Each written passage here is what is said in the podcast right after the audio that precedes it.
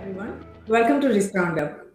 In a digital global age, each year brings more complex security threats, advanced malicious code, and unexpected vulnerabilities. While security industry is making a serious attempt to fight back to secure cyberspace, geospace, and space, in short referred to as CGS, in the escalating arms race against advanced malware, the efforts to manage security risk are facing complex challenges. As malicious software or malware are evolving and becoming very sophisticated, malware threats are becoming very costly for nations, its governments, industries, organizations, academia, and also individuals, in short referred to as IOAI. With the sophisticated hacking tools becoming abundant, the rapidly multiplying security threats and vulnerabilities across CGS is greatly simplifying the effort required for intruders or criminals to compromise a computer network. Moreover, when computer applications now often share components and data with one another using respective organizational network as their primary interface, it further complicates the already complex security efforts. While hacking once largely constituted an intellectual exercise for security professionals, hacking for profit has now become a rapidly growing criminal industry. When entire underground world is springing up that is solely focusing on managing, making money by invading nations, its government, industries, organizations, academia, and individual network resources, it is a cause of great concern. It is perhaps time to go beyond outdated desktop and endpoint virus scanners and network-based intrusion prevention products to the next generation anti-malware tools. To discuss this further, I'm delighted to welcome Igor Volovich, CEO of Romance Cyber Systems. Welcome, Igor. We are delighted to have you on Risk Roundup. Thanks for having me. Great, wonderful, Igor. So let me let's start with this very fundamental question for the benefit of our global viewers and listeners. What is a malware? Well, malware is a piece of software that compromises a system. That's the simplest definition. It's a piece of malicious software created for a specific purpose or a series of purposes, and uh, they tend to be uh, used for unauthorized access or for taking over somebody else's system. I see. No, that's a good definition. That's a good background. So, uh, Igor, how do you think these malwares infect or get entry into anyone's computer, either your computer, my computer, or anyone's computer? How do they enter? Well, there's yeah, there are many ways, and you know we've been doing this for over 25, 30 years. You know, malware has been around since earliest days of of computer systems. You know, I think we're looking back to 40 years ago. I think is when we saw the first one, and it began as exploration. Uh, computer hackers, what we refer to as white hats or maybe even gray hats, were trying to explore the capabilities of systems and trying to understand uh, what they could do on these new networks. Uh, so it began more or less benignly. And then slowly but surely, we saw the emergence of what we currently refer to as real malware. Uh, systems or uh, software packages that were really made to take advantage of vulnerabilities or to elicit some sort of a gain for the malware author. Uh, so that that's been sort of a change that we've seen over the last couple of decades. And very recently, we've seen the emergence of monetization, where malware has become a tool of criminal organizations worldwide, where they actually use this uh, type of uh, technique to compromise systems for gain, either to uh, to get passwords to user accounts, uh, to take over systems and use their computing cycles, uh, or to actually monetize this in other ways, like uh, DDoS attacks against banks, DDoS attacks against casinos, et cetera, et cetera. So then we, we have this whole spectrum of threats that proliferate now. The way they materialize is different. It's as different as anything we see in the physical world. Um, the paradigms have shifted over the time, but what has not, what remains constant, is the ability of the miscreants to really take advantage of the vulnerabilities that continue to persist. As long as there's a human element, there's a way to get in and we can get into that a little more down the line. Right, right. No, that is uh, very true, uh, Igor, and those are good points. Uh, based on your experience, because you have worked in this field for such a long time, what are the major types of malware that you have seen, you know, out there, you know, that are really very troubling and we should be aware about? Well, a lot of focus is now on Trojans. And uh, these are, the, of course, the uh, software systems or, or packages that uh, masquerade as a legitimate piece of software that then get into the system by uh, some sort of a ruse and then uh, exploit the system. So it's a classic Trojan horse. Um, these have taken uh, over the malware world uh, over the last uh, 15, 20 years. That's what we see the prevalence of. And the reason is uh, the malware writers are really after that monetization. They want the monetary gain. And to get it, they need to have a consistent, sustainable position on somebody's endpoint. They want to take over and they want to stay there. And uh, that's what Trojans allow them to do. There are many other forms of malware. Uh, you know, there are worms, there are polymorphic worms, there's all kinds of other things. Uh, but what we focus today primarily on is the Trojans. I see. As you know, I understand that. Now, let's if we talk about Trojans, uh, Igor, then uh, what if you are an organization or a scientist trying to uh, analyze the behavior of Trojan? What, how would you understand that? How where how do you go about understanding the behavior of Trojan or any other malware? Well, it's like anything, right? It requires research, and you have to have significant resources. Uh, what we've seen, of course, is the reliance on the vendor community, the software manufacturers, to create the software packages that are capable of combating that threat. And that's actually very interesting that this is exactly that that that research component has become the Achilles heel of the anti-malware industry. And let me explain how that works. Uh, the proliferation of malware continues at a, an incredible pace we're looking at exponential growth in individual strains of malware, uh, where we're now looking at on the order of 140 to 150 million individual strains of malware per year. And that's the data, the latest data we have is from 2014. Uh, so when we look at 150 million individual strains of malware, it's impossible to catch them all, typecast them all, develop signatures for them, and then do it as a single vendor. So what we've seen is a lot of collaboration and cooperation between different anti-malware vendors like Kaspersky and Symantec, McAfee, Microsoft, Avast.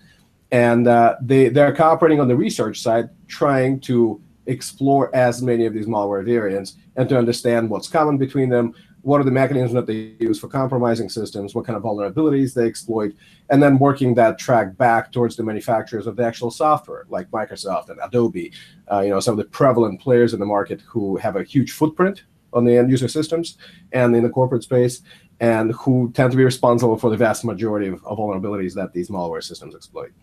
Uh, so research is very important, but it's very difficult to do simply because of that huge volumetric growth and that's that's become sort of the, the problem within the industry. We can't keep up. Right. No we can't keep up. You're absolutely right. I mean you're talking about millions of malware strains and that is very difficult to keep up. You're absolutely right about that. So uh, how how are malware attacks executed? Well it's it's interesting that the human element continues to be the prevalent vector for these attacks. And it, it will we predict that it will always continue as long as humans are in the loop will continue to be the exploitable element. Um, we are the weakest link. Um, we keep seeing phishing and spear phishing being very, very effective. Again, because it exploits the human element. Uh, there are systems that exploit vulnerabilities, uh, but yet they still need to have access to the endpoint in order to execute. So they have to either get on there through a network connection, they have to arrive by email, they have to arrive over some sort of a medium and frequently that medium becomes the human element. We've even seen it in systems that are actually disconnected from the global internet, uh, as the case was with Stuxnet, the Iranian centrifuge compromise, uh, where we saw systems that were completely isolated, yet sneaker netting, or basically somebody taking a USB stick and introducing what became uh, the origin of Stuxnet into that system. Uh, that's exactly how, how the compromise occurred. Um, it went from a connected system to a disconnected system by means of a human being. Right? So we're seeing a lot of this happening. Um, and phishing continues to be effective. It t- tends to work. Uh, we're seeing compromise uh, ratios of up to 80% in some of the environments that we test. You know, uh, a lot of the companies make great money on this particular piece of, uh, of um, the pie, the phishing exploitation or the phishing testing all right, where you deploy a benign message just to see how aware your population is. Uh, the results that we get back within corporate environments sometimes is, is striking. You know, like I said, 80, 85% of the people click on the links and would be compromised if there was real weaponized piece of malware behind it. So that that's a little frightening and, uh, until we get more awareness out there and more layers of security and also get really effective anti-malware technology on the actual endpoint. Until that happens, we'll still be playing catch up with the malware mm. creators.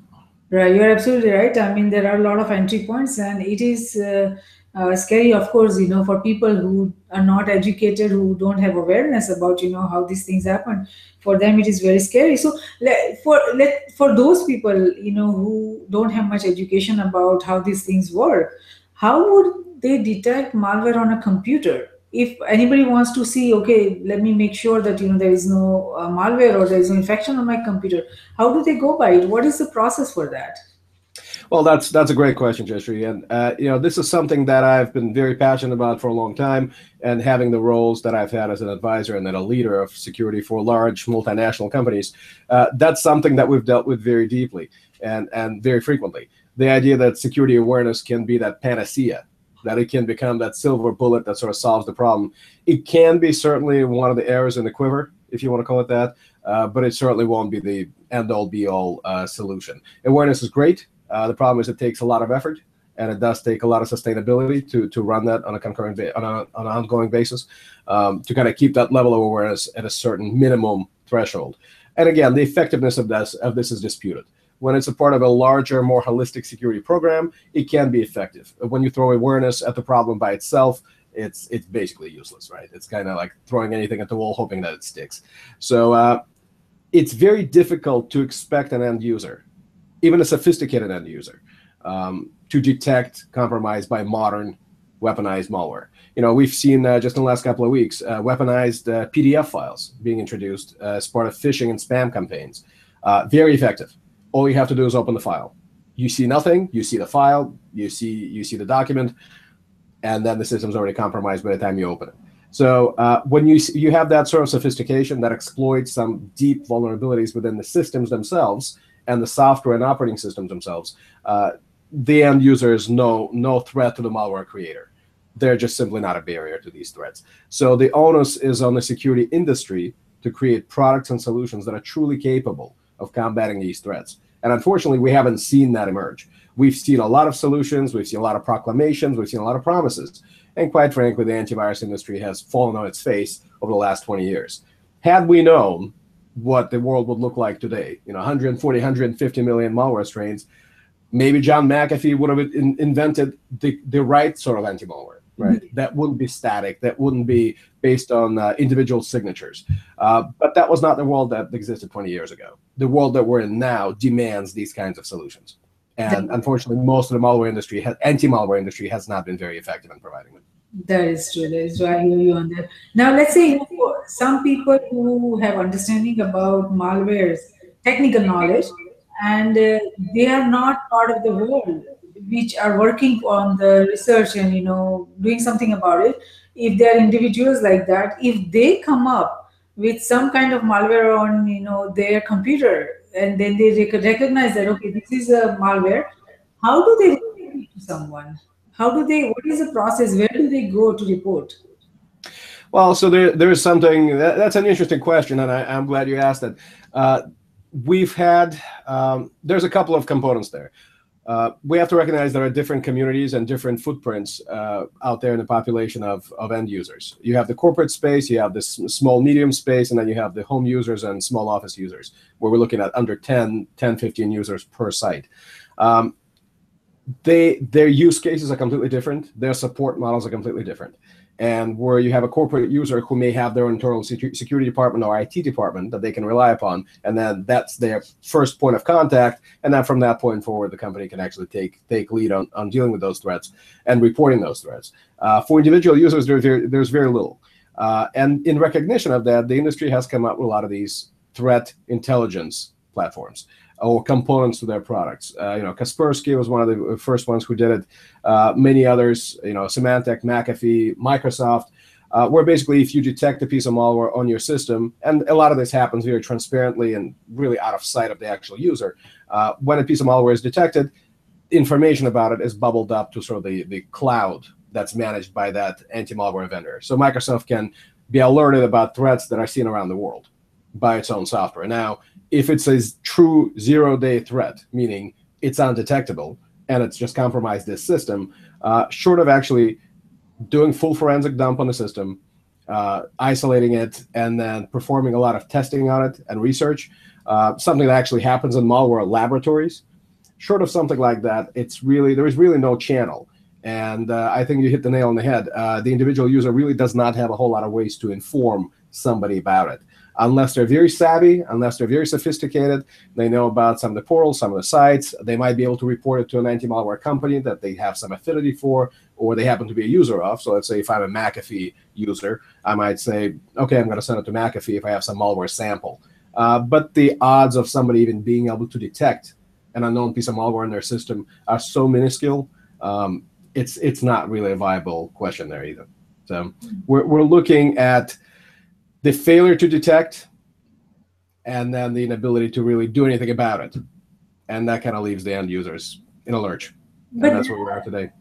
But Igor, there are a lot of smart individuals. There are eh, so many knowledgeable computer science people that they may come across, you know, some of these malwares. And I think that, you know, I personally think that there needs to be a development of a system or a process by which uh, uh, individuals uh, can, you know, they have a, a, way to report something like this because. Mm-hmm. If we depend just on researchers and research institutes uh, like you know Kaspersky and uh, Microsoft and others that you're talking about, I think uh, it, it is not wise. We need to create a central global database by which anyone you know across nations mm-hmm. They are able to you know report something as dangerous as this, and it's nice. It, it is good that way. We involve you know public, we involve individuals, and you know motivate them to report anything malicious or anything. Uh, that is not right then they see that you know that is something that they become aware of that there is a way there is a process by which they can report that but i hope that you know uh, some someone you know takes over that initiative but let me ask you this if you're a corporation and uh, if you're working in a corporation or an enterprise and uh, suddenly you see that your system has got infected mm-hmm. now uh, you report of course to you know through the proper channels in your corporation or enterprise but what can users do in such circumstances to assist uh, incident handlers that their corporations have other than the last action of use use uh, that they did before the system got infected i mean uh, is there some guideline established about uh, educating them what are the steps that they need to follow if you are working in a corporation what to do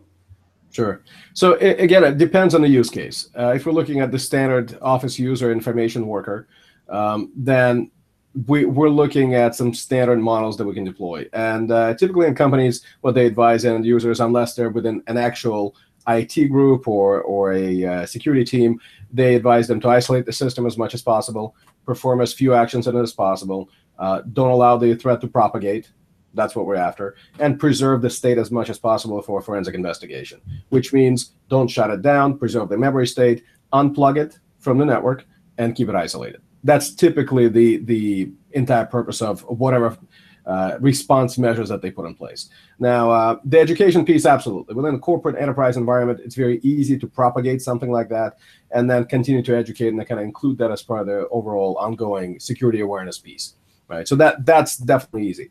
Uh, for end users out in the world, individual users at home or small offices that don't have the luxury of that kind of a support system, it's very difficult to propagate that sort of knowledge. So by the time you're compromised, it's too late to go out and Google what do I do and and what I do with my system. Typically, it boils down to just what we call flatten and rebuild, right? We isolate the system, pull whatever data we can off that hasn't been compromised, scan it cleanly in a separate system that we know is good, and then break that system down, rebuild it with a new OS, and then hope for the best. So that that is a typical model. In fact, that's the model we employed at Microsoft when I was there, you know, 10 years ago, uh, actually 15 years ago when I started, and uh, that that was the model, right? You isolate the system, you find out if it's a basic malware threat or if it's a part of something larger, which means you have to have good intel internally. You have to understand uh, what kind of threats are propagating through your environment. Is this something that's absolutely net new, or is this just part of the outbreak that you're having? And of course, corporations have big outbreaks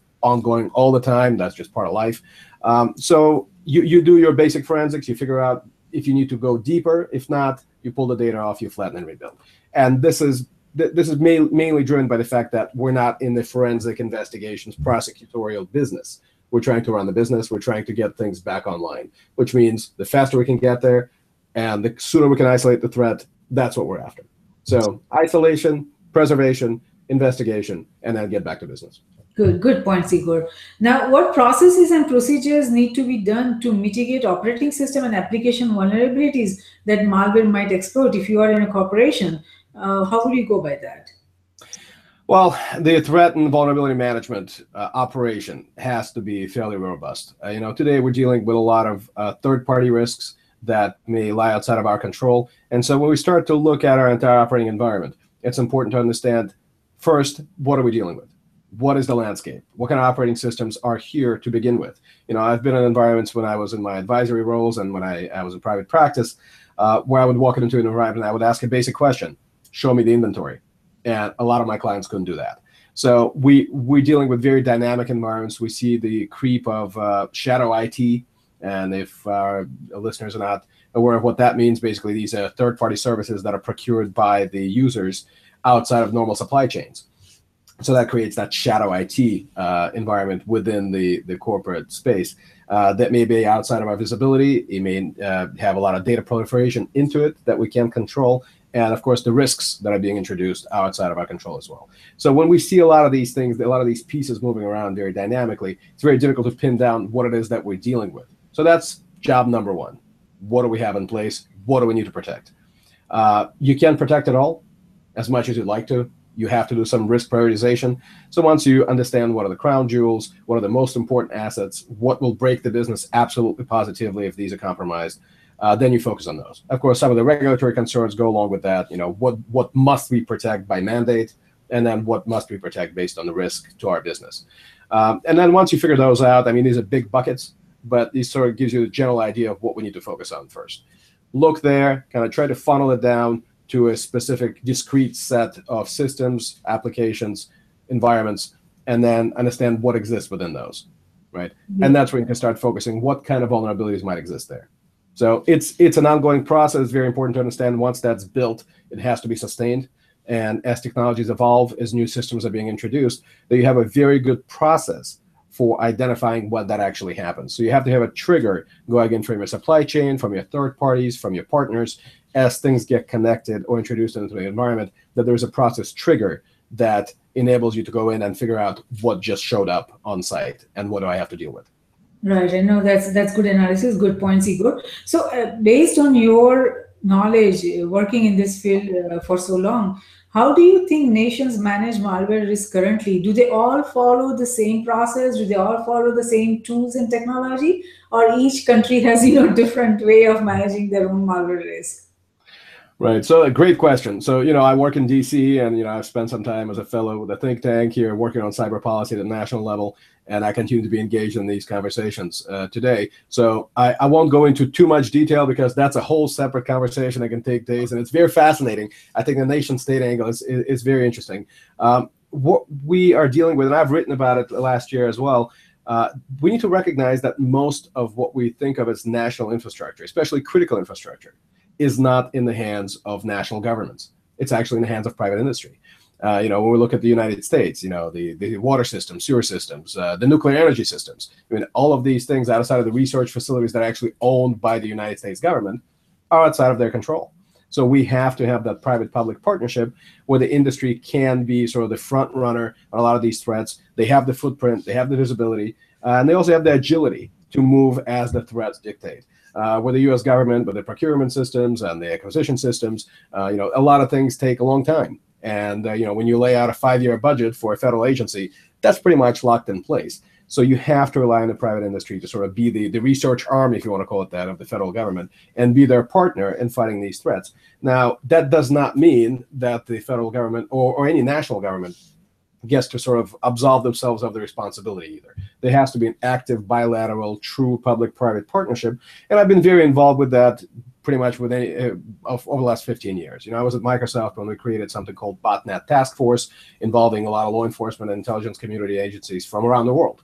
You know, we went to Interpol and we talked to Secret Service and we talked to the FBI and we talked to the predecessor to DHS, um, and and and same counterparts in other countries um, because that's the level of attention that these issues have to get. The recognition that malware continues to be the prevalent factor in cyber risk around the world, and the fact that we have to continue paying attention, but also the understanding that it enables a lot of these organized criminal groups to monetize their operations very effectively uh, with very, very, little risk. You know, where they used to have uh, to rely on what we have come to recently call kinetic operations, right? They have to actually go kidnap somebody or steal something or uh, compromise an oil pipeline and divert some some oil, things like that. Now you can just do it from behind a desk.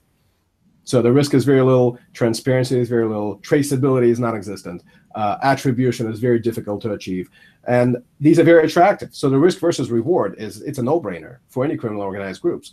Uh, and of course, when you look at nation-to-nation relationships and the role that malware plays in those cyber conflicts, you know, we've seen a recent white paper from uh, uh, one of the major think tanks here in DC uh, last year talking about the cyber conflict between Russia and Ukraine. And uh, that's being recognized as sort of part of these new emerging uh, type of hybrid confer- hybrid conflicts, where we have kinetic operations on the ground with actual conventional forces, and then we have cyber operations happening in the cybersphere.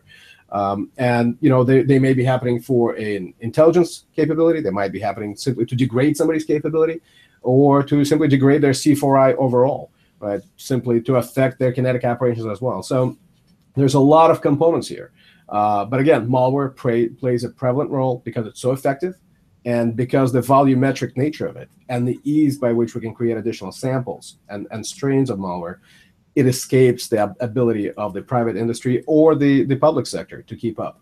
So as long as it keeps, as long as it remains effective, we'll continue to see the proliferation. Right, right, and I hear you on that. Now, a lot of times you hear this term that we have a layered approach to malware attack. Uh, how, what do enterprises mean when they say that they have a layered approach? Well, we're talking about layers of defense, and you know th- this is something that's been uh, promulgated for a long, long time. Um, quite frankly, it's a I, I have a biased opinion about that. Uh, of course, now that I, I lead uh, our company, Romance Cyber Systems, where we focus on delivering a real capability at a very specific layer, uh, it certainly doesn't negate the need to have other layers in place nothing's perfect, and as long as humans are in the loop, things will happen. Uh, so we definitely want to layer out. But what we mean by that is, as a threat traverses through your network, that it ha- you have opportunities to stop it using different uh, layers of security. So you might have some gateway out front, you know, a firewall of some sort. You might have a web application firewall, what we call a WAF, uh, something that's um, uh, like an IPS, intrusion prevention system. Uh, you might have a malware gateway. You might have a spam gateway, et cetera, et cetera. And so you have multiple layers through which a connection has to traverse. Now, now the, the cloud is a part of everybody's operations. That creates some interesting use cases where you basically have to rely on a third party to deliver a lot of these services for you or on your behalf. So the data might be yours, but that's about it. The infrastructure is somebody else's, the applications are somebody else's, they owned and managed by somebody else. And the physical locations, you may not necessarily even know where they are because of the way the cloud works.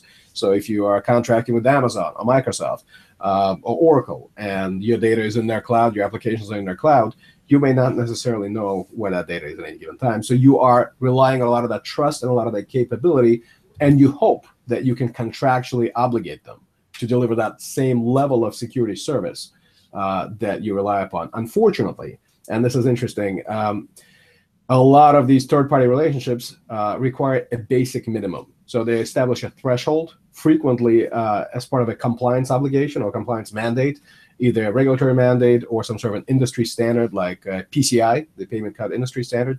Um, and as long as you comply with that, you're fine. And um, it creates sort of this binary yes or no, on or off uh, relationship where once the company or your third-party provider passes that uh, that uh, threshold, they're considered to be secure, which is absolutely not the case. Compliance and security are two different things, and uh, a lot of the recognition is just not there yet. So we are we're looking at how do we how do we maintain those layers when data traverses outside of our environment, and uh, how do we sustain that level of security that we're looking for, and how do we continue to understand what kind of components are providing a piece of the puzzle and what does the puzzle look like in the end? Because today, with as much of our environment uh, being outside of, uh, of our actual premises as it is, uh, it's very difficult to ascertain. So being very vigilant, being very uh, mindful uh, of the architecture, the overall security architecture of your environment, uh, they can certainly bring value to the layered approach. but again, it has to be managed, it has to be maintained, and a lot of that brain power has to remain within the confines of the actual organization you can outsource the hardware, you can outsource the software, but you really can't outsource the strategy and the thinking. Yes, absolutely. You're absolutely right. Now, uh, we talked about how to identify the malware, how to, you know, see if your uh, computer system or networks are, you know, uh, infected with that. But how do you evaluate the malware risk? once you identify, what is the process for evaluating the malware risk? Right. So different types of malware pre- certainly present different kinds of risk. Uh, you know, depending on uh, whether it's a let's say uh, a ransomware. Now that's a data destructive piece of malware. Uh, once that's on, your data is actually physically lost. Uh, there have been some operations by law enforcement community uh, in partnership with the private industry in the last couple of years that have been successful in disrupting those criminal organizations. However, the data is still most of the time lost. So that can be a very destructive, very catastrophic event for an organization especially when these uh, uh, these pieces of malware propagate very quickly and very effectively, uh, that can create a, a, major, major problem for a company. Um, now, this is where the enterprise environment, even though it's better defended and it does have a lot of the services to rely upon, the close proximity and the speed by which these systems communicate and the fact that they are within sort of a trusted bubble creates that problem because the propagation is much faster versus individual users that have to be compromised individually the propagation might not be as fast. So you might compromise a single system in, in somebody's home and they lose their data, and that's bad. Uh, versus a company where a, threat proliferates into that into that environment and then it propagates across 50, 60, 100, maybe a thousand systems very quickly. So those are the two different two different paradigms. Um, so you look at the data destructive first, then you look at uh, system uh, at uh, software systems that allow you to exfiltrate data. So the compromise of systems for the purpose of exfiltration, either user credentials or actual confidential proprietary information. So we've seen a lot of the economic and industrial espionage uh, that relies upon these uh, kinds of paradigms. Uh, Trojans, again, we're talking about Trojans. Um, and then we'll look at more of a nuisance type uh, malware, uh, where it might be used by hacktivists uh, to simply annoy somebody. so there may not be a monetization factor in play. It might just be somebody playing around online they create some piece of malware or they they might uh, you know it, it, may not be designed to do bad things to begin with uh, it may be repurposed for that and we've seen that also uh, but primarily we're looking at what's data destructive what's malicious by design and then things that are more of a nuisance factor that we could more or less ignore uh, unless they begin to actually act differently so these are for me the big three layers of, of priority I see. I hear you on that. Now, in case of uh, malware attack, we are talking here about organizations, enterprises. Do they generally have a backup plan uh, or a backup and recovery assessment plan uh, in place, you know, to go forward? Well, you know, it's something that definitely comes into play when we talk about things like CryptoLocker. You know, ransomware that actually encrypts your your drives, and uh, you know, it, it, can wreak havoc when you're talking about like SAN systems or cloud systems, where somebody's connected to these systems on, on a permanent basis, and then uh, once the CryptoLocker malware gets on the system, uh, then it encrypts the entire cloud storage site. Uh, so that happens. Pardon me. Uh, but um, uh, so when we look at uh, recovery operations for something like that, that's absolutely required. If you don't have those in place and you don't back up on an ongoing basis, uh, you're pretty much out to lunch. You know, you've lost all your data. You might, I mean, if you're talking about uh, corporate uh, corporations, financials, let's say, that can be very catastrophic. If you can't send your quarterly results uh, to the street, you've got a big problem. You've got a regulatory problem. You've got a stock problem. You've got many issues. Uh, so that that can be very destructive. Um, so again, focusing your risk priorities that's very important. Knowing what your criticals are, understanding what's absolutely catastrophic to your business, what could be that sort of a, a kneecapper for you, and then focusing the efforts there. So you may not be able to again uh, alert the or, or surround the entire environment with these solutions. Uh, but you should be able to focus those where you need them, uh, or we absolutely must have them. Yes, that's a good point. Uh, now, how every I mean, there are so many uh, different antivirus or anti-malware softwares you know available. So, how do organizations go for these? How many kinds of uh, anti-malware softwares or antivirus softwares do the each organizations normally have? Do they have like one on each you know system or do they have more than one? You know like a layered approach you know several. Sure. So uh, when we look at uh, the, the anti-malware solutions that are common today uh, the way that they integrate with the operating system that they protect uh, pretty much denies any other anti-malware solution uh, being on that same uh, on that same system. So because of how deeply they hook into the kernel, how how many things they have to monitor, they have to have exclusive access to some system calls. Uh, you you can basically have only one anti-malware solution per system. Now, you can have maybe an anti-spam, maybe uh, something for your browser. Those are kind of layers, additional layers of, of protection for the endpoint. Uh, but an actual antivirus solution, you know, you can't have a McAfee and a Symantec and a Mac- Microsoft coexisting. Uh, now, some vendors have actually solved that problem, uh, sort, sort of. Uh, so when we look at something like FireEye, what they do is they're able to use different engines to look at a piece of malware. Uh, VirusTotal is a great example, actually, uh, where they use you know 40, 50 different uh, anti-malware engines to scan a, a, particular piece of malware. Now, it's very difficult to do in real time. It's very difficult to apply multiple engines like that to, to a piece of malware. So uh, you don't see a lot of scalability there. But if you're dealing with a single piece of data that you pulled off somebody's system doing forensics, uh, you can certainly use a lot of that, uh, a lot of that approach. But um, when we're looking at an individual system, you're looking at a single solution. Now, uh, complex corporate environments tend to have, as they acquire other environments, and you know, I've come from an environment that used to acquire a company every two weeks on average. You do tend to acquire companies that use different solutions. So integrating those and then bringing them into the fold, so to speak, you get exposed to different kinds of uh, opportunities. You know, somebody might have a better solution, uh, but it's a much smaller, co- small company. You know, if it's a company of 100,000 uh, users acquiring a company of 10,000 users, you're really not going to transfer 100,000 users to a smaller company's uh, solution.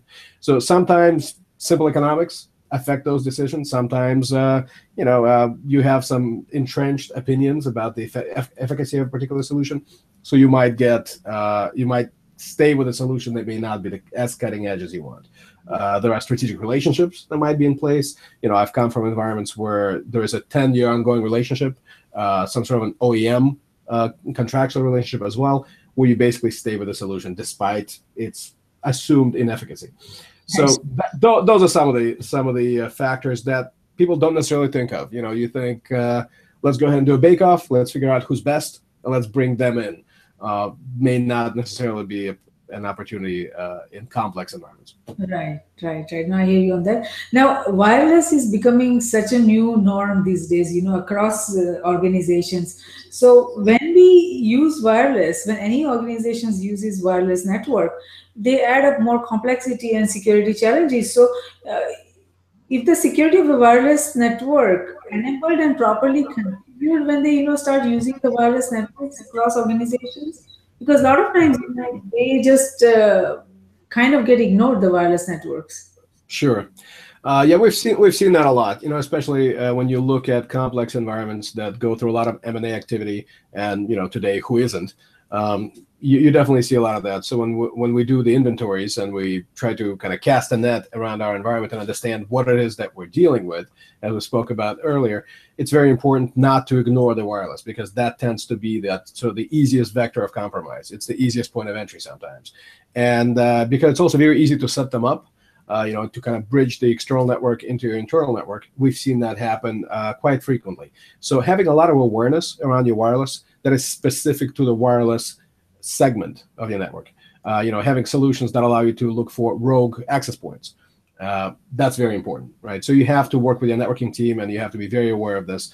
Um, you, you kind of have to keep an eye on it. It's not something you just simply lock down because, quite frankly, anybody with a USB dongle can stick it into the back of a desktop, and now you've got bridge networks.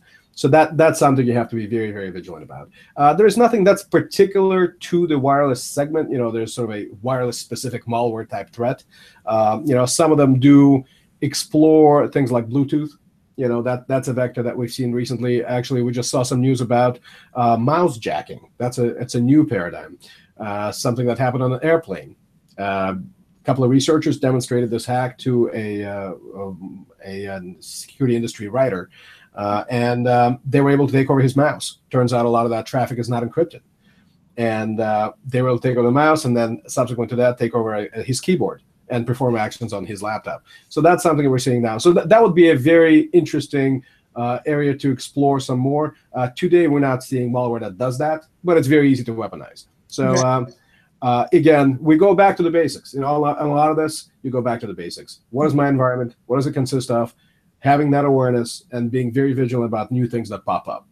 True, true. No, very true. Now, uh, I mean, do you have, based on your experience and working with the industry uh, for so many years, have you seen that every organization has a proper employee training, educating them about the malwares and you know how to prevent malware. Is that uh, structured training that is offered on a normal basis to all the employees?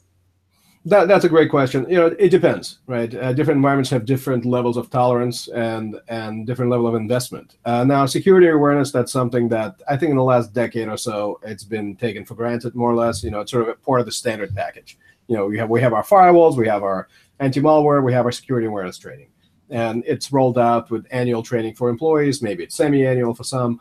Uh, you know, some of the environments that uh, might be operating in more kind of a, a more hostile uh, uh, modes, you know, like the industrial automation systems, you know, they might be out uh, in the oil fields, you know, things like that. Um, those folks might get more updated training. Uh, where you have people that work for Microsoft, they might get more updated training and a lot more specific training. You know, that might be specific to their particular roles, like developers. Um, but as far as uh, you know, any any real focus on malware, we talk about the indicators of compromise. You know, some of the basic things to look for. I've seen a lot of that. You know, uh, if you're getting a piece of spam, what does that mean? What does that look like? Phishing, uh, and actually getting targeted intel. So I I brought a lot of that when I was at Schneider. Uh, we did targeted bulletins. We'd see a piece of malware, we'd see a piece of phishing email, and we'd send that out. We basically say, look, this is exactly what we're getting out there. We've seen 10, 15, 20 people get it. Look for that. Right. And it was very effective because people, you know, although a lot of them, they would go into spam, a lot of people wouldn't see them, uh, but we'd use multiple channels to get to our users and they would get an email, they might get a tweet, they might get uh, an internal uh, sort of a Facebook like social media platform, you might get a posting there. So you try to get it out there in, in, in, as many ways as possible to alert folks that this is real and it's happening now. It's much more effective when it's that specific and that timely you know, sort of the just-in-time awareness, as opposed to this ongoing drone of, you know, hey, look out for malware. That's not specific. It's not actionable. So we try to make it very specific, very actionable, very timely, and sort of not try to inundate folks with the same kind of message. Right, right. No, I get it. Now, based on your observations, Igor, how often do organizations across nations have a written policy in place about how to prevent or handle malware. I mean, you just say that you communicate, you send out tweets, send out, you know, uh, messages and emails. Uh, and but how how many organizations have that written policy about malware, and how often that policy is reviewed or enforced, or how well do they adhere to the policy? Because a lot of times you see that uh, for the sake of you know having it be organizations have that policy, but not much is done about it. Right. Yeah, you know, policy being policy is being stale, right? The the currency of policy that's a that's an ongoing concern.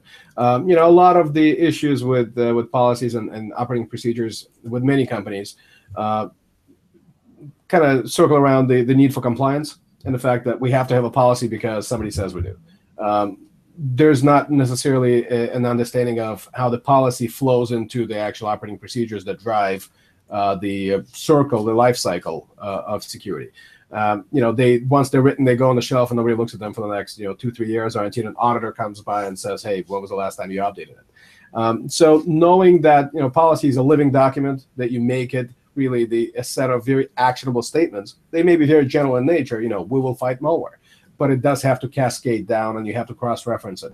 So anytime there's a question of why we're doing something, you can always refer back to the policy.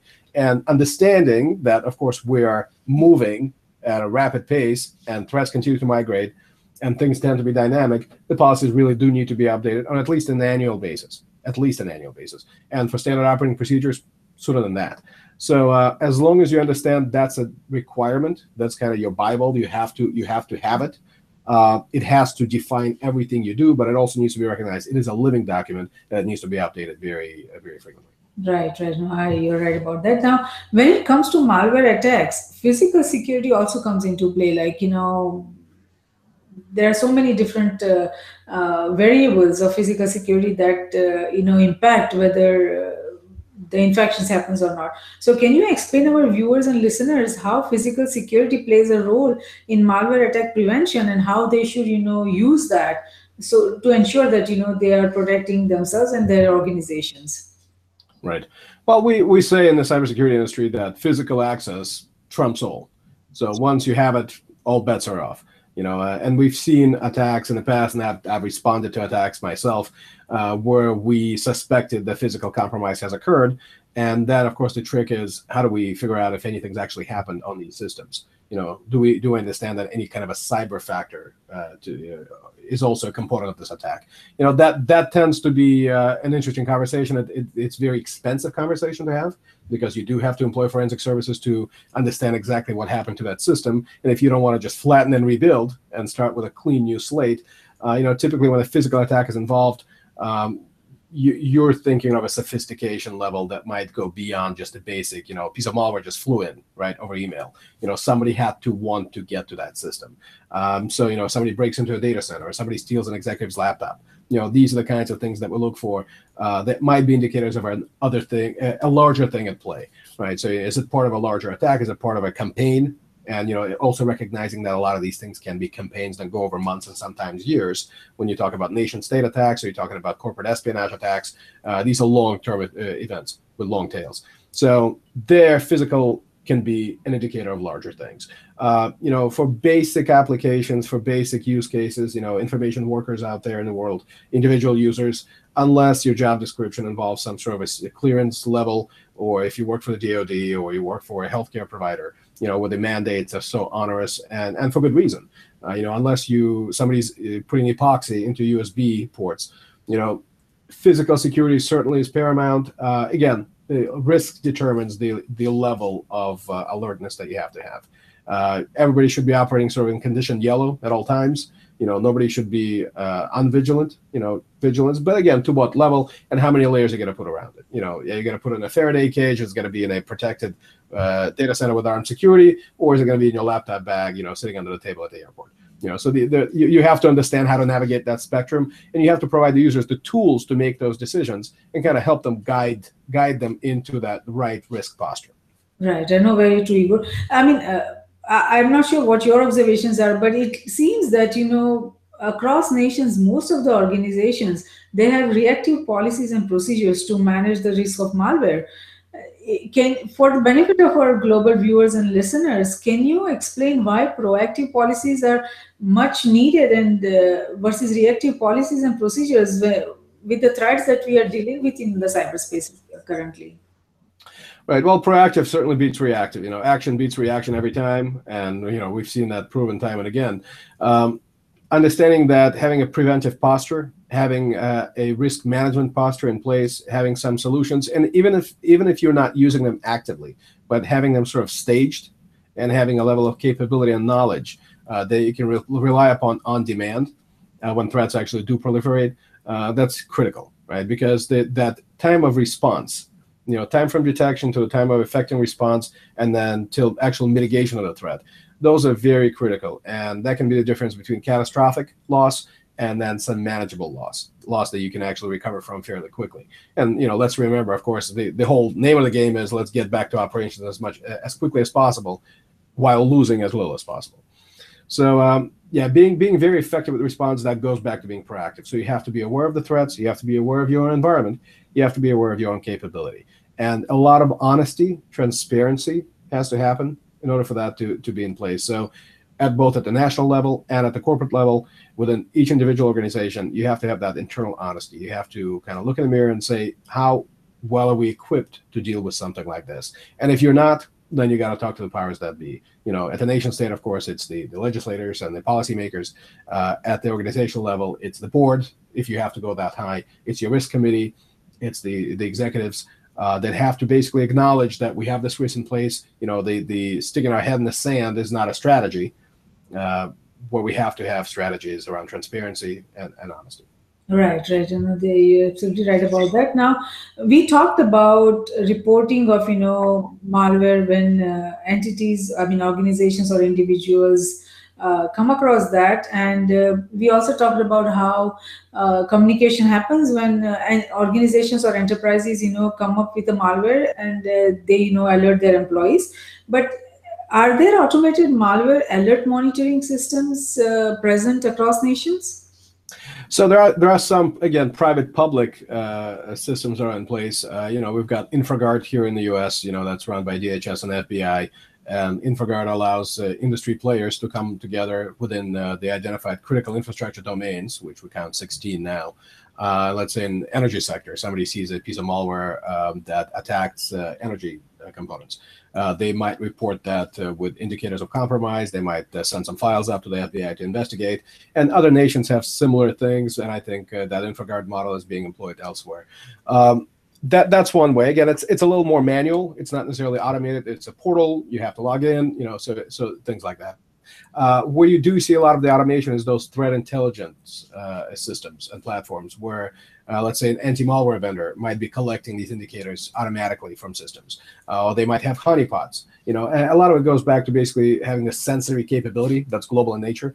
We're trying to reach as many different points uh, you know sensory points where you can collect that data and then bring that back to the mothership and then analyze it you know do some of that big data analytics and research to understand the trends, to understand what are some of the common factors in these attacks, and then pass that information back out to the field to enable more effective, better, more resilient detection and and and uh, risk management uh, against those those types of threats. Um, as far as you know, automated management of that data, we're talking about it now. Of course, we've seen some legislation happening in the, in uh, Washington uh, recently, or at least the conversations about that legislation, where we're talking about sharing that data in a more automated fashion and enabling those channels to be more open and more sustainable.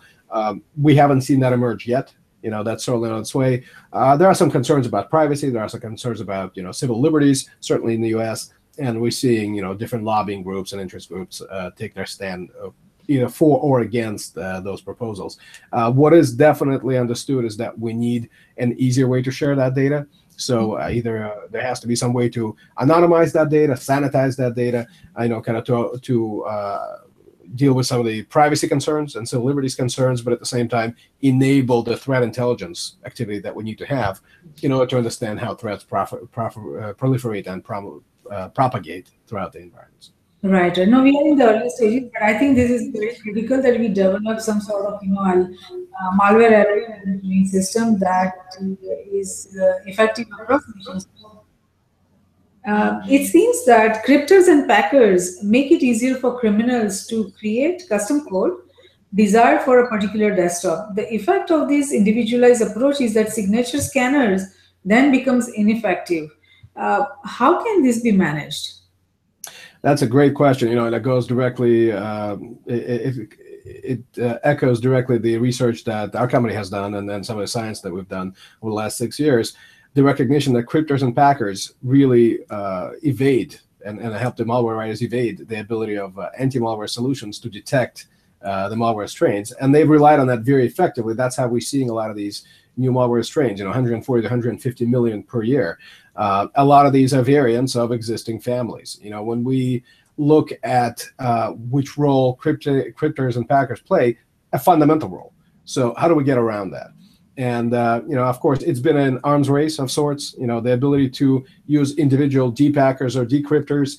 Um, you know, and relying on the sort of a static model of you know, let's get you know ten of these decryptors embedded into the anti-malware package, and then hope that the malware creators don't catch on to what we're doing, right? It, it creates this uh, endless cycle where we're playing catch up with them again, not only on the signature side, but also on the on the decryption and, and the polymorphic side. Um, these are very effective techniques. They work, and they continue to be able to monetize all these individual strains that they continue to create. So that's that's a central piece of why the antivirus industry has been so ineffective. They've been playing catch up, and uh, where Romad, uh, the company that I manage now when we've come in, we, we came in, we started with the understanding that that is a core function of the malware, the underground malware industry, is to create these malware variants that evade detection. So we went a step beyond that. We went deeper and we looked at system calls at the kernel level, where we're not looking at the actual files, we're not looking at the actual individual strings in memory, we're looking at the actions on the operating system. And we're able to profile those behaviorally and create what we call dynamic detection profiles that allow us to genotype the entire malware family and then catch every subsequent derivative variant, a derivative strain of that family, regardless of in what form they arrive. Because we don't really care what they look like on disk or in memory. We'll look, we'll look at what they actually do. And it's a very effective system. It took a long time to develop. Uh, it relies on a lot of machine learning and deep learning to actually genotype, to the genotyping operations. Uh, so a lot of it is, you know, I would say about 95% of it is automated you know, we throw a piece of malware, actually we use about 30 or 40 samples, and once we have them in the system, we can genotype and we can develop that, that sequence. And once we know it, everything that arrives that belongs to that family is detected immediately. So uh, we know today that about 50 uh, malware families are responsible for about 80 or more percent of malware infections out there.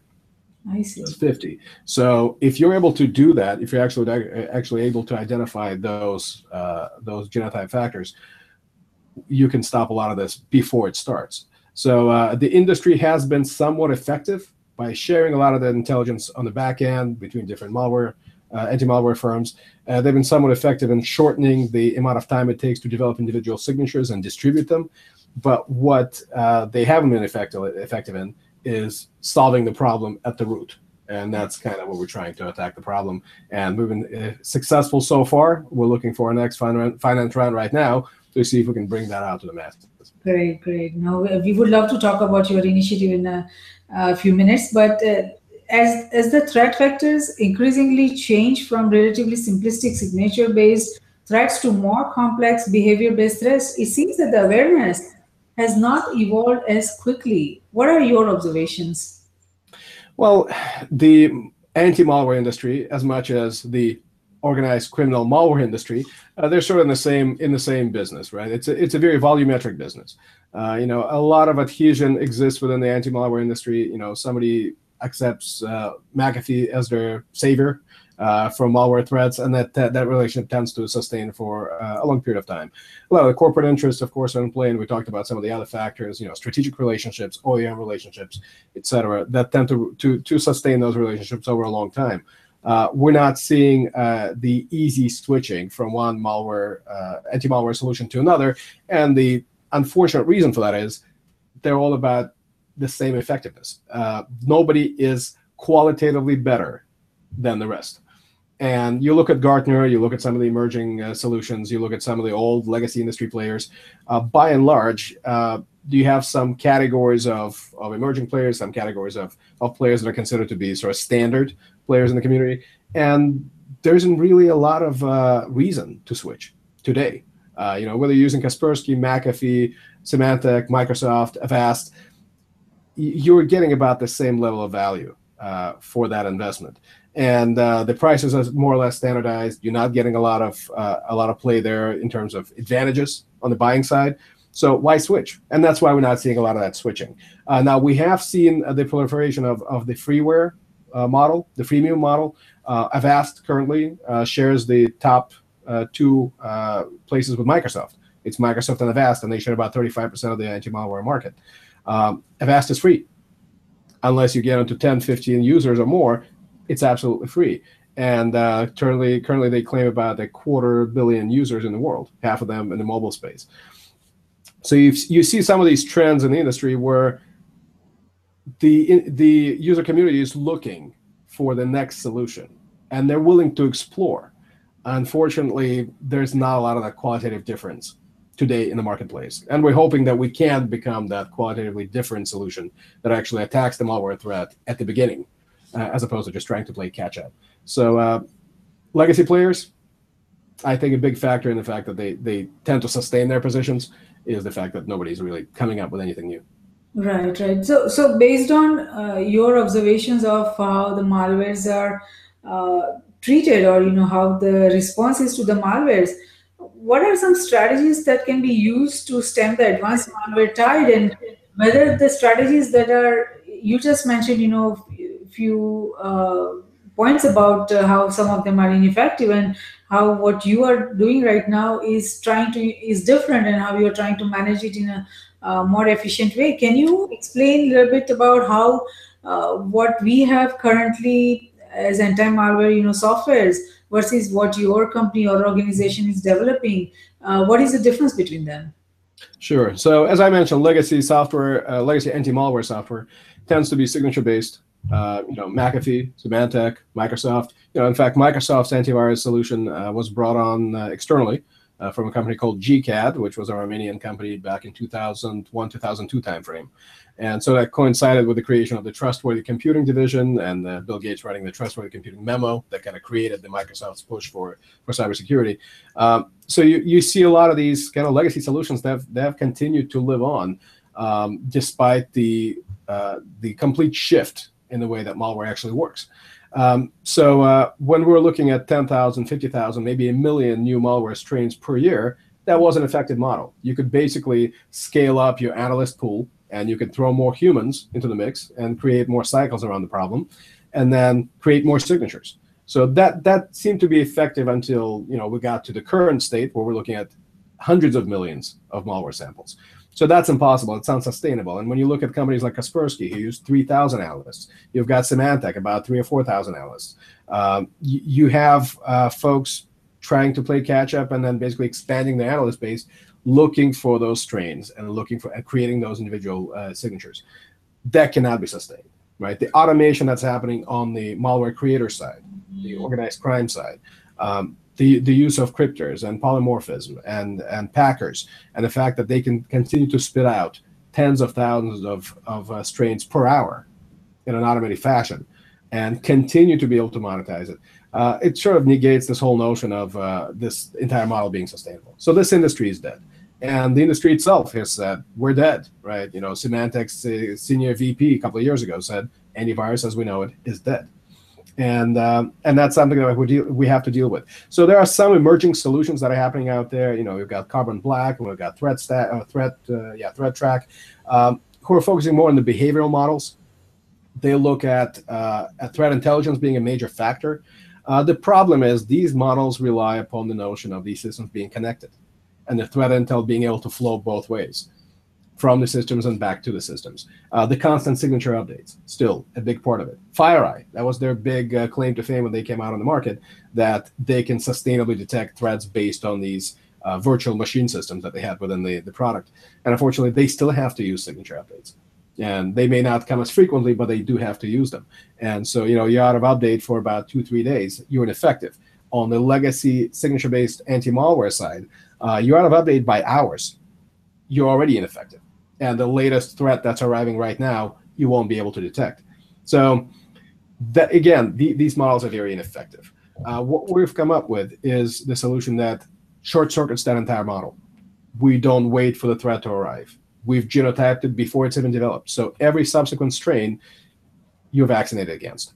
That's basically the idea. So we'll look at the behavior at the very deep, at the ring zero of the operating system, and we understand that from a system call perspective, we don't care about what the file looks like on disk. It can be encrypted. It can be uh, morphed. It can be packed. We simply don't care. Same thing in memory. We don't care if it arrives by email through a phishing attack, uh, over the network, over the wireless network, over Bluetooth. It doesn't really matter.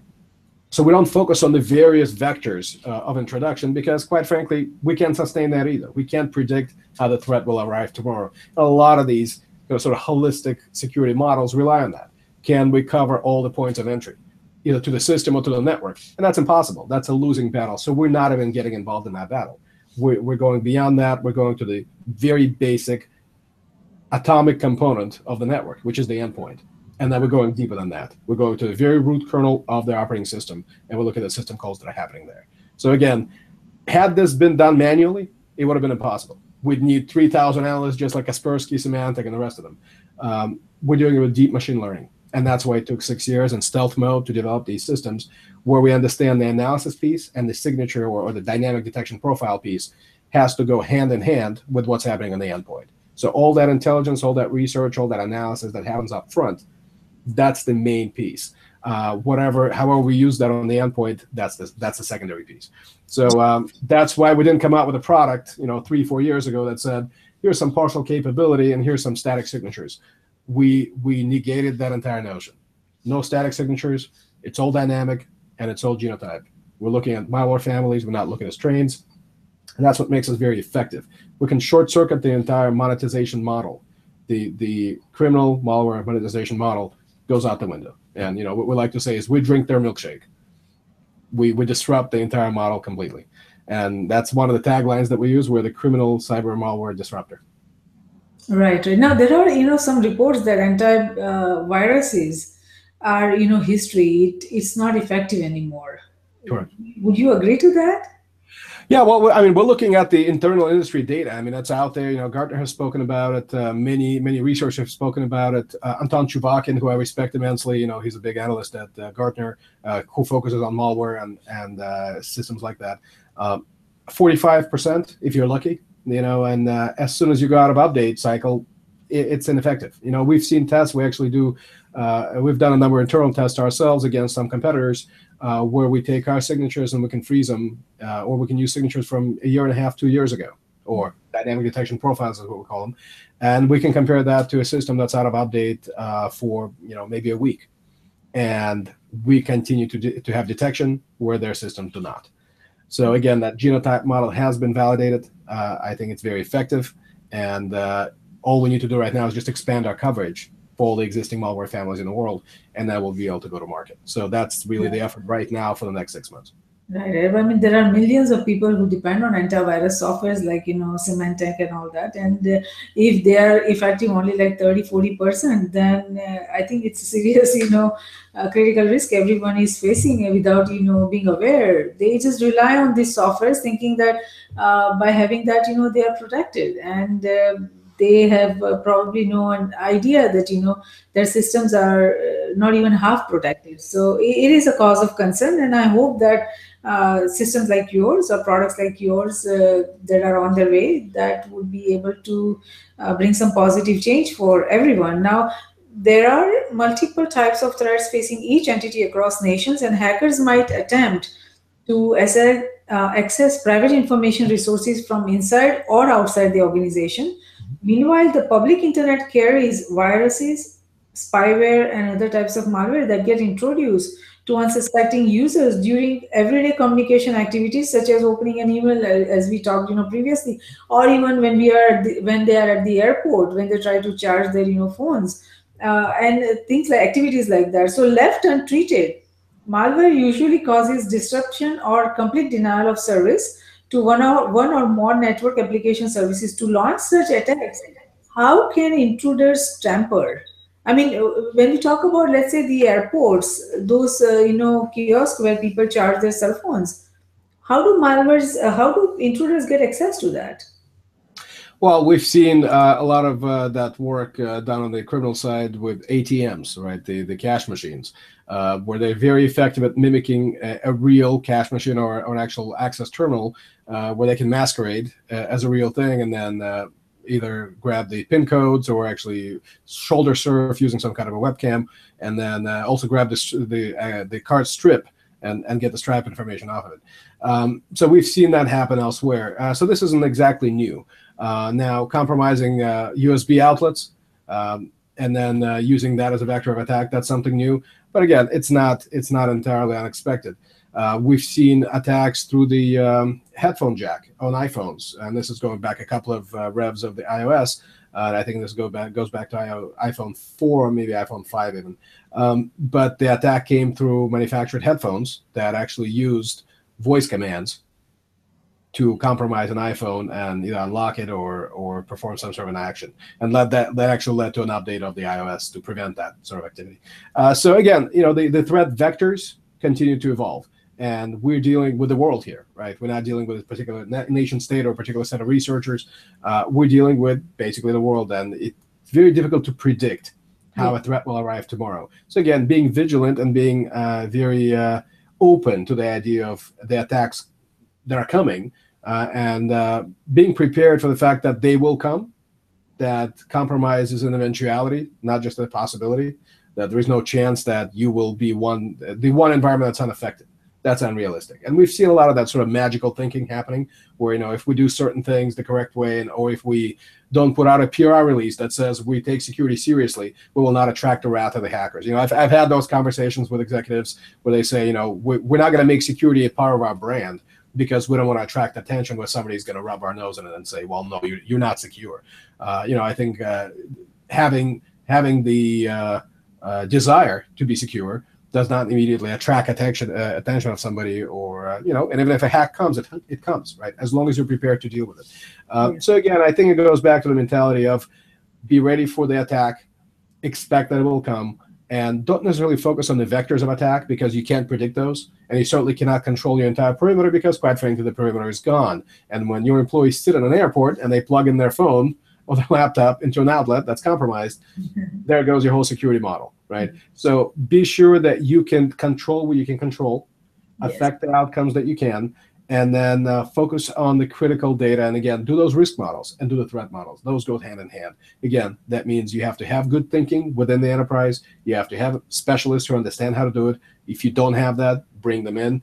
And a lot of this cannot happen on an outsourced basis. You can outsource a lot of the operations. You can outsource a lot of the kind of the threat management activities, but the strategic thinking about the kinds of threats that you are facing that has to come from within. You know, as, as the old saying goes, you can't outsource your strategy. Yes. And people don't think of this strategically in a lot of places. Yes, uh, most of the places I would say you're absolutely right about that. Now, uh, eh, we also see that you know organizations are trying to reduce the attack surface. You know, that so they don't uh, on a lot of you know organizations' computers. You can see that there are no you know drives out there, so people can you know try to uh, plug in or you know try to install something that take extract something. So I mean I, am sure it helps a little bit, but it's not completely proof strategy. But anyway, that is a uh, start for some organizations. But now things that attacks have moved to the browser. There are some who say to keep browser plugins patched. Does that help? Well, I mean, again, vectors are vectors, and you can focus on those. Uh, you know, we can we, we certainly have to focus on a lot of those. We have to understand things broadly as how do how does data move in and out of the enterprise, and how do connections happen within the enterprise. And a lot of these things are happening through the browser. You're absolutely right. Uh, you know, a lot of things are happening in the cloud, and especially that whole shadow IT component that I talked about earlier. You know, uh, a lot of that happens through the browser. And you know, I've seen uh, scenarios where folks are restricted. You know, the the security apparatus does what they think is a good job of kind of restricting that activity. And guess what? They take their laptops, they go to Starbucks, and then they're uploading the files that they can't upload to some other cloud that belongs to a third party because that's what they have to do for their business because they've got a deal that's going to blow up or they've got you know some contractual thing they have to do or they're just trying to support a customer and they can't right so going too restrictive uh, can be sort of a, can have an opposite effect because you're pushing people to do their work in an unapproved manner so that's something you have to be mindful of. But yeah, the browser can, t- tends to be the biggest threat right now because that's how we communicate mostly. You know, the email is certainly there. That continues to be the biggest vector for malware threats. It, they still come over email the good old way. It still works. Uh, spam phishing, spear phishing, all these attacks are definitely uh, very prevalent. Uh, but the browser definitely. You have to understand what kind of browsers are in place. Plugins, if you if you can restrict them, do it. Um, again, you know how much control can you exert over your entire environment within the enterprise um, it's questionable you know today we are looking at again a lot of the mobile workforces out there you know some environments have 50 60 70% mobile um, you know with BYOD models and now there's something that's a CYOD choose your own device which is a little weird basically you know we're, we're offering devices to folks and saying you know we're going to pay for them but you get to choose which one you want uh, to kind of try to limit our support uh, support platforms and, and, and, our exposure there. Uh, but but you have that proliferation uh, beyond the enterprise. We don't really have that control, and quite frankly, people don't like to share their devices, right? So it's either yours or it's the corporate the corporate device. That's why BYOD has been sort of you know it's it's been an interesting an interesting factor uh, in the enterprise IT management. Bottom line is, if it's out there, it's threatened. And we need to understand that anytime anything goes outside the walls of the enterprise, it's entering a hostile environment, right? It's exposed from the second it leaves. And quite frankly, most of our enterprise is totally, today is operating in a hostile environment itself. It might be on your corporate network, it might be inside, but it's still very hostile.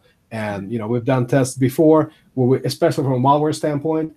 You know, some environments you don't even know how much malware is running around because you simply don't have a way of detecting it. And if you update, you know, once a week or once a month, uh, you may not be able to catch 90% of it. You know, we've seen the tests, we've done our own tests where, you know, if your McAfee or Symantec or Kaspersky is out of update range for, you know, a mere amount of hours, uh, you might be unprotected, right? So that th- knowing that, understanding that, um, you have to, again, focus on the basics.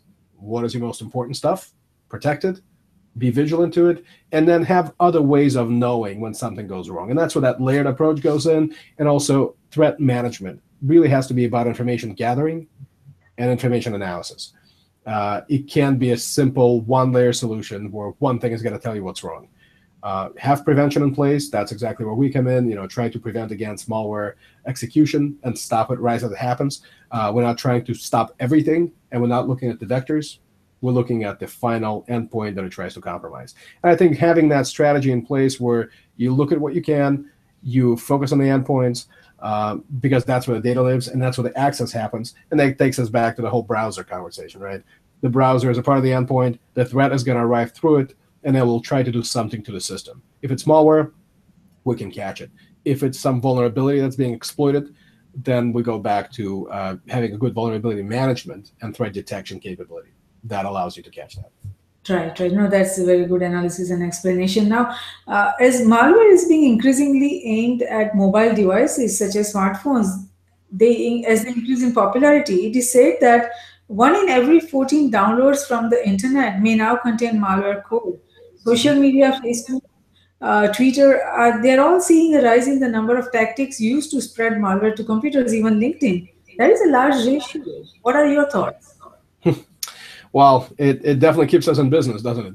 So we we certainly have, uh, yeah, we, we're seeing the huge proliferation of mobile malware. In fact, the understanding within the community, within the user space, is catching up. And what we're seeing is the the slowing of growth uh, and expansion of anti-malware solutions on the desktop side, the traditional side, and uh, and the growth on the mobile side. So a lot of the anti-malware solution growth is happening in the mobile space. You know, Avast, uh, one of the big uh, competitors of Microsoft, you know, one of the top, uh, I think they're the top two right now. They're looking at mobile as their main growth factor. So that that's encouraging. I think uh, the, the fact that the industry is keeping up, the user community is recognizing uh, that um, mobile malware is continuing to, to proliferate and kind of raise its ugly head in their space as well. Uh, they're catching up to that notion. So that's good. That's encouraging. Um, as far as uh, what do we do that, about it? I mean, we, we continue to explore, we continue to understand, do the research, understand what's if there are specific uh, things that are happening in the mo- in the mobile world that are not happening in the desktop world. Uh, you know, is there an ease of propagation? Uh, of course, understanding the specifics of the mobile world. You know, is there something we can do with the carriers, with the telcos, um, that stops it within their network? Uh, you know, do we need to have some partnerships to happen there? Um, you know, the international nature of this, right? That basically you're connected to a global network uh, that's uh, that relies on the telcos networks on the back end. Uh, you know that everybody's got an IP address. You know that's something that's also interesting um, that we haven't seen before. Um, and you know we're looking at uh, at models where proliferation can occur very quickly, and social is great for that. And we've seen that be, being very successful with malware creators. So um, we we have to be vigilant. We have to keep up with the shifting paradigms. As models change, so our defensive models have to change. But again, proactive is very important. Yes. I think a lot of these things we can predict, and if carriers invest into it now, as opposed to trying to play catch up after you know the horse has left the proverbial barn. Uh, I think we can be much more successful down the line. Uh, today, we're sort of kind of opening our eyes and going, "Wow, there's mobile malware," and the industry is understanding it, but I don't think the providers on, on the telco side are really playing uh, ball yet. Right, right. Now, I agree with you on that. Now, we need global standards on policies around malware to ensure security for everyone and every nation. It's governments, industries, organizations, academia, and individuals, irrespective. So, uh, but I don't see any efforts see in, in that direction. What are your thoughts and observations? Do you see any efforts in that direction? Uh, from a national uh, nation state yeah. perspective? Nation perspective. Well, I mean, we're seeing what's happening on the nation state side with the use of malware for malicious reasons, right? For intel gathering or for disrupting somebody else's intel gathering capability. And you know, we talked about the uh, uh, the uh, developments between uh, Ukraine and uh, and uh, Russia. We've seen what happened in the Baltic states. we saw the Russian aggression in Georgia. You know, that took place also over the cyberspace. so cyber is becoming more and more part of that hybrid conflict model that includes kinetic and cyber. And uh, from that perspective, we see nation states investing into the offensive capability. And of course, that has to bring investment into the defensive capability. Now, what's important to understand for us is, uh, again, we go back to, to the notion of 80% or more of our national infrastructure is in private hands. So there's only so much that the national government can do. And you know, unless you're China, we have you can exert a lot of that administrative and hierarchical control within the within the uh, private space uh, for the US, for France, for Britain, for Germany, uh, you do have to rely on that partnership. You can't issue an edict and simply roll out some solution or some some kind of a, a product or a platform that binds everybody together and protects everybody equally. I think actually the great strength of our model is the fact that we have different types of controls and different layers of controls, and we have the freedom to innovate and operate and and build layers of defense that might be effective for a particular industry or a particular sector within that industry. Uh, so I think that actually is a strength. That diversity is a strength. Uh, you know, we've seen the failure of uniform models. Uh, certainly with the OPM breach, and I've written and spoken extensively about that uh, both here and on the Hill. Um, the the notion that uh, you rely on a single system to do everything, it, it can have its disadvantages. And so, um, again, private-public partnerships are important. I think nations need to rely on the industry to to come up with good solutions. It needs to be encouraged. Uh, there needs to be so an open channel of dialogue where the data doesn't flow single, you know, just in one direction. We've seen that happen a little bit with InfraGard in the past, uh, where a lot of the data is being collected, but we're not getting a lot of the things back. So it sort of discourage that open open dialogue, and it creates kind of a data collection uh, situation. That's not something we want. We yeah. want open dialogue, open debate. We want the ability to affect outcomes at the national level and bring a lot of that notion and um, innovation into the uh, into the nation's uh, national space, uh, where we're not just talking about protecting ourselves and protecting our own enterprise environments or individual users, but uh, really looking at it from more of a holistic national defense, cyber defense standpoint. So right. I think that, that's the next important step. Right. Now I hear you on that. Now this is the last question. Uh, we have during the whole session we have talked about you know how uh, they they about the ineffectiveness of you know some, several of these uh, anti-malware systems and how what you are trying to do is uh, very different than what you know uh, it is in the, out in the market currently. So would you uh, share some information about your current venture Romad cyber systems and uh, especially to tell the global community our viewers and listeners that how would that help the security community manage their cybersecurity challenges better Sure. Thank you. Thank you for the opportunity uh, to discuss this. So it's an exciting project. Um, Romad Cyber Systems has been in, in existence since about 2008, 2009. Uh, the core team has actually worked on a number of other products and other software uh, software projects. Uh, the last one was called Morpher, which actually dealt with code morphing and code packing. And they worked on obfuscating um, uh, mobile application code um, for intellectual property protection purposes. So uh, the team was very intimately involved with polymorphism, code packing, crypting, etc. Uh, so they really understood uh, well how malware writers were using those same technologies for malicious purposes. And that kind of led to the creation of, of Romad's technology. Uh, the need to go beyond that layer and actually focus on the specific behavior uh, that these malware systems uh, or malware packages create. Um, so the team got together they monetized the original project, they exited it, and then uh, once that the firm was sold, they began the Romad Cyber Systems project in 2008, 2009. And they began with a lot of research. They brought in a number of PhDs and PhD candidates who actually were very heavy in math and uh, deep learning, machine learning, and they tried to apply those strategies and methodologies to creating this genotyping uh, platform for malware where we can analyze 10, 15, 20, 30 pieces of malware and then create that one genotype family. Um, that laid at the foundation, right, of the entire system. Uh, before they ever went to the endpoint, they wanted to understand, can we typecast malware based on these families that we understood? And they were successful. Of course, of course, it took a long time, and uh, the they did not take outside investment for a long time. They wanted to kind of keep uh, keep this stealthy. They wanted to figure out if this worked. And of course, given the nature of the solution and the fact that it could be so disruptive to the criminal organizations, uh, they wanted to maintain that level of confidentiality to prevent any sort of a development on their side where it could thwart their efforts. Uh, so it took about five, six years. And uh, about 2014, the product reached its uh, beta stage. And uh, I was, uh, at the time, I was at Schneider Electric as the chief security officer of the Americas region. And uh, the product came to me. The team came to me. They reached out and said, "Look, uh, we'd like to understand if this could be something useful in the industrial automation sector." And I saw immediate usefulness because we're dealing with the use cases in that particular sector uh, with systems that are supposedly isolated yet become exposed to threats. And we're talking about the Stuxnet uh, scenario there, particularly where systems are supposed to be exposed. They're supposed to be air gapped, operating in the industrial space, uh, yet they do have access and uh, you know things can be introduced to them. So we needed for something that was sustainable over a long period of time, where we could detect and thwart malware threats on an ongoing basis without these constant hourly updates, which is what we rely upon in the corporate sector. And uh, we were able to see immediate value. Now, uh, when I left Schneider in uh, June of 2015 and uh, went to DC and joined a think tank, started to mentor at the Mach 37 Cyber Accelerator, um, this gave me the opportunity to explore this relationship more. And um, I started to mentor and advise the executives at uh, Romad about how to enter the market, how to finish the product, bring it to, to the shores of the US, and see if we can enter more of a broader market, not just the industrial auto- automation space, but we saw applicability within the entire range of industries and, and personal user space as well.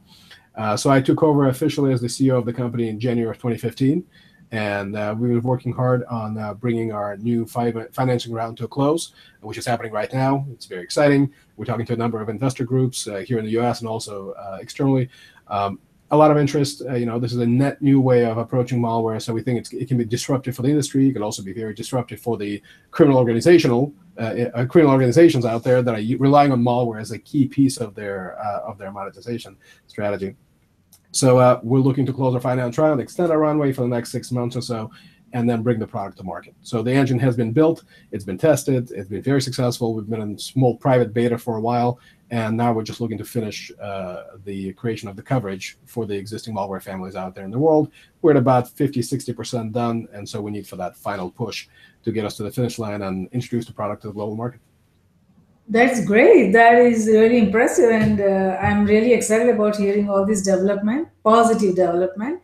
And I see your passion. You're so passionate about this uh, field, and uh, you have entered this uh, organization, bringing that passion and energy. And uh, you are on the right path. It seems that you know there is a need for anti-malware system that is effective, and uh, based on what you are saying, uh, it, you could probably you know provide uh, the answer to the community, security community that everybody is looking about you know that they, they need something very effective so uh, congratulations on that and uh, most important best wishes and i hope that in the near future uh, your product is out, your system is out, and it would help the security community uh, help manage the cybersecurity risk better. So we are we all look forward to that. And as we do more research and as we come up with more uh, you know points to discuss, I hope that you come again and uh, discuss uh, all your you know initiative and uh, give more information and share more information about how your system would uh, help manage the growing uh, malware risk that we all are facing. So thank you for you know sharing your time and thank you for spending uh, more than an hour uh, discussing this very critical risk with all of us with with me. And then i'm sure that is going to help the all our global viewers and listeners prepare themselves to you know protect themselves in uh, this a very complex you know security vulnerable world right now so thank you Igor, for that thank you Jayashree. yeah our purpose is very simple we just want to make the term antivirus mean something again yes so yes. look forward to that and um, I'll, I'll be very happy to join you again and thank you for this opportunity Thank you, Igor. You're welcome, and uh, it was a pleasure. So, over the years, malware has become very complex and constantly evolving area of computer technology that impacts cyberspace, geospace, and space. And of all the problems that are encountered across nations, few are as predominant and costly as malware attacks and the associated cost of dealing with them. Understanding how they are created, distributed, how they work, how they evolve over time, and the attack vector it uses can help security community deal with it proactively. This will create more efficient and effective defense and response tools, technologies, and processes that is the reason Risk Group has launched the Cybersecurity Risk Research Center, whose focus is to identify, evaluate, and manage the risk facing NG-IOA in CGS. Uh, to discuss, debate, and define necessary framework, structure, processes, tools, and technologies to manage the security risk of not only the digital global age, but also of the tech, coming technological superconvergence. We at Risk Group believe that risk management, security, and peace walk together hand in hand. Though security is related to management of threats and peace to the management of conflict, risk management is related to management of security vulnerabilities as well as management of conflict. And it is not possible to fulfill any one of the three without the existence of the other two. All three concepts feed into each other. We believe that the security we build for ourselves is precarious and uncertain until it is secure for everyone across nations. Tradition becomes security. So, if we build a culture of managing risk effectively, it will lead us to security, and security will lead us to peace. Let's manage the existing and emerging risks together. Uh, for more information on the risk roundups, to watch the risk roundup videos, or to hear the risk roundup podcast, please go to riskgroupllc.com. Do not forget to subscribe and share. Until next time, I'm Jayashree Pandya, host of Risk Roundup, signing off. See you next time.